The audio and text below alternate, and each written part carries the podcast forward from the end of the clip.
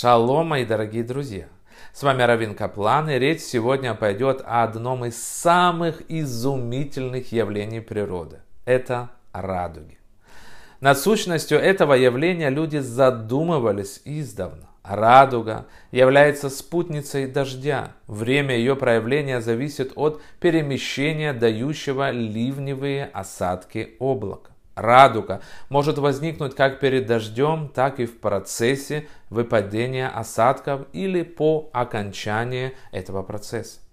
Обычная радуга представляет собой цветную дугу с угловым радиусом 42 градуса. Дуга просматривается на фоне дождевой завесы, и радуга наблюдается в той стороне небосвода, которая противоположна Солнцу. Чаще всего такие условия создаются летом, во время так называемых грибных дождей.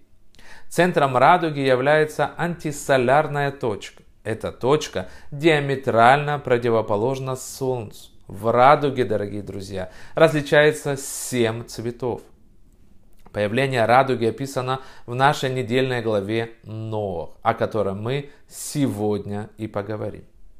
И сказал Всевышний Ноаху и сыновьям его с ним так. Вот знак союза, который я полагаю между мною и между вами, и между каждым живым существом, что с вами, на вечные поколения. Радугу мою помещаю я в облаке, и будет, когда наведу облако на землю, и появится радуга в облаке, и вспомню я союз мой. И вода не сделается более потоком, которая губит всякую плоть. Берешит 9, 8, 15. До потопа это естественное явление не проявлялось. Каким-то образом в эпоху до потопа взаимодействие атмосферной влаги и солнечного света не давало эффекта радуга, радуги. И только после потопа механизм этого взаимодействия был, так сказать, запущен Создателем. А радуга стала знамением его нового завета с творением. Давайте попробуем разобраться, как это произошло и почему. Давайте мы с вами вспомним, что духовное и физическое – это две стороны единой реальности. И упомянутое нами изменение характера взаимодействия между атмосферной влагой и солнечным светом выражает более сущностное духовное различие между миром до и миром после потопа а также изменение отношения Бога к павшему миру. Уже рассказ Торы о первых 20 поколениях, населявших землю, дает представление о двух главных отличиях допотопного мира от эры после потопа. Допотопные поколения, дорогие друзья, имели куда большую продолжительность жизни. Мы читаем о том, что допотопные патриархи жили по 800, 900 и даже тысячу лет – Кабла объясняет столь долгую продолжительность жизни первых поколений тем, что допотопная эпоха – время божественного благословления, когда жизнь, здоровье и богатство свободно и беспрепятственно изливалось свыше. После потопа наблюдается последовательное сокращение продолжительности жизни. Сын Ноаха Шем жил уже 600 лет, а сын Шема 438 лет. Терах Отец Авраама, принадлежащий к девятому поколению потомков Ноаха, жил 205 лет, а сам Авраам 175. Второе отличие может показаться никак не связанным с первым. Более того, ему противоречащим. После потопа мир обрел стабильность и устойчивость, которыми до потопа он не обладал. До потопа эм, существование мира ставилось в зависимость от состояния в нем морали. И когда человечество впало в порог и погрязло в насилии, Бог сказал Ноху, «Конец всякой плоти настал передо мной, ибо вся земля наполнилась насилием от них, и вот я истреблю их землей». Берешит 6.13. После же потопа Бог воскликнул, не буду более проклинать землю за человек. Впредь во все дни земли сеяние и жатва, холод и тепло, лето и зима, день и ночь не прекратятся. Берешит 8, 21, 22. Более цикл жизни и природы никогда уже не будет под угрозой уничтожения, как бы человек не удалялся от Бога. Мир. После потопа это мир существования которого гарантировано. Мир желанный Создателю, независимо от того, следует ли он его воле или нет. Радуга же выступает гарантией этого новой стабильности, ее символом. После потопа Бог дал миру новые силы, силы творить. Он даровал сущему способность развивать полученное свыше, продлевать и распространять то, что не спослано от Бога.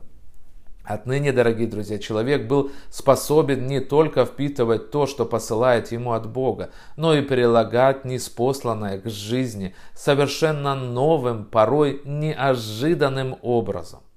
Радуга дорогие друзья, естественный феномен, в котором проявляются эти новые качества, свойственно миру после потопа. Влага испаряется с земли, образуя облако и дождевые капли, которые улавливают солнечный свет. Благодаря чистоте и прозрачности мелких капель воды те же фокусируют и преломляют свет таким образом, что проявляется все многообразие цветов спектра. Мир до потопа не знал радуги. Прежний мир был лишен той сущности, которая могла бы восходить к высшему, чтобы взаимодействовать с тем, что с небес не спосылается нашему миру, развивая его и взаимодействуя с ним. Такова была духовная природа этого мира. И, соответственно, в нем не было условий для проявления физической радуги. Водяная э, взвесь в воздухе могла лишь поглощать, но не могла отражать солнечный свет. Дожди потопа не только положили конец тому миру, погрязшему в порче, они омыли и очистили его, как что э, схлынувшие воды потока оставили после себя новый мир, обладающий новой природой, мир, где открыта возможность к восхождению во имя встречи с Высшим, так же как возможность к трансформации полученного свыше. Этот мир, дорогие друзья, прозрачен и чист. Настолько, что полученное как дар свыше в нем можно преобразить в нечто новое, исполненное многоцветием и светом.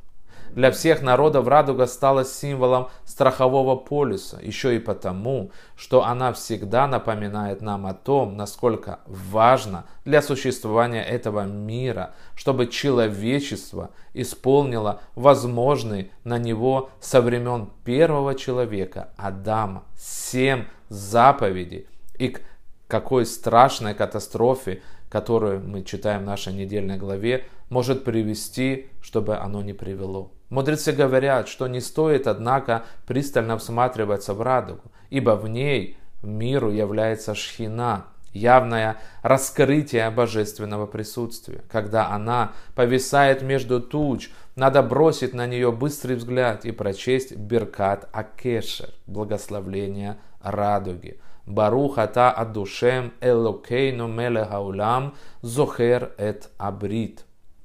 Венеймар, веврито Векаям беамаго. Благословен ты, Гашем, Бог наш, Царь всего мира, помнящий союз с Нохом и верный союзу своему, и наполненный, э, наполненный свое, и выполняющий свое обещание. Радуга называется на иврите кешет – так же, как и лук, из которого можно пустить стрелы. И это не случайно. Видели ли вы когда-нибудь лук? Он имеет форму дуги, так же, как и радуга. Когда радуга появляется на небе, она похожа на лук, перевернутый таким образом, что из него невозможно выстрелить в сторону земли. Вот. Раньше, когда главным оружием на войне были луки и стрелы, перевернутый лук к небу служил символом перемирия. В этом еще один намек на обещание Всевышнего не наказывать наш мир. Такое напоминание должно послужить тому, чтобы пробудить в людях мысли о самоисправлении и улучшении. Этого я нам всем и желаю. Браха вецлаха. Будьте здоровы. Шаббат, шалом. Всего самого доброго. Ваш Равин Каплан.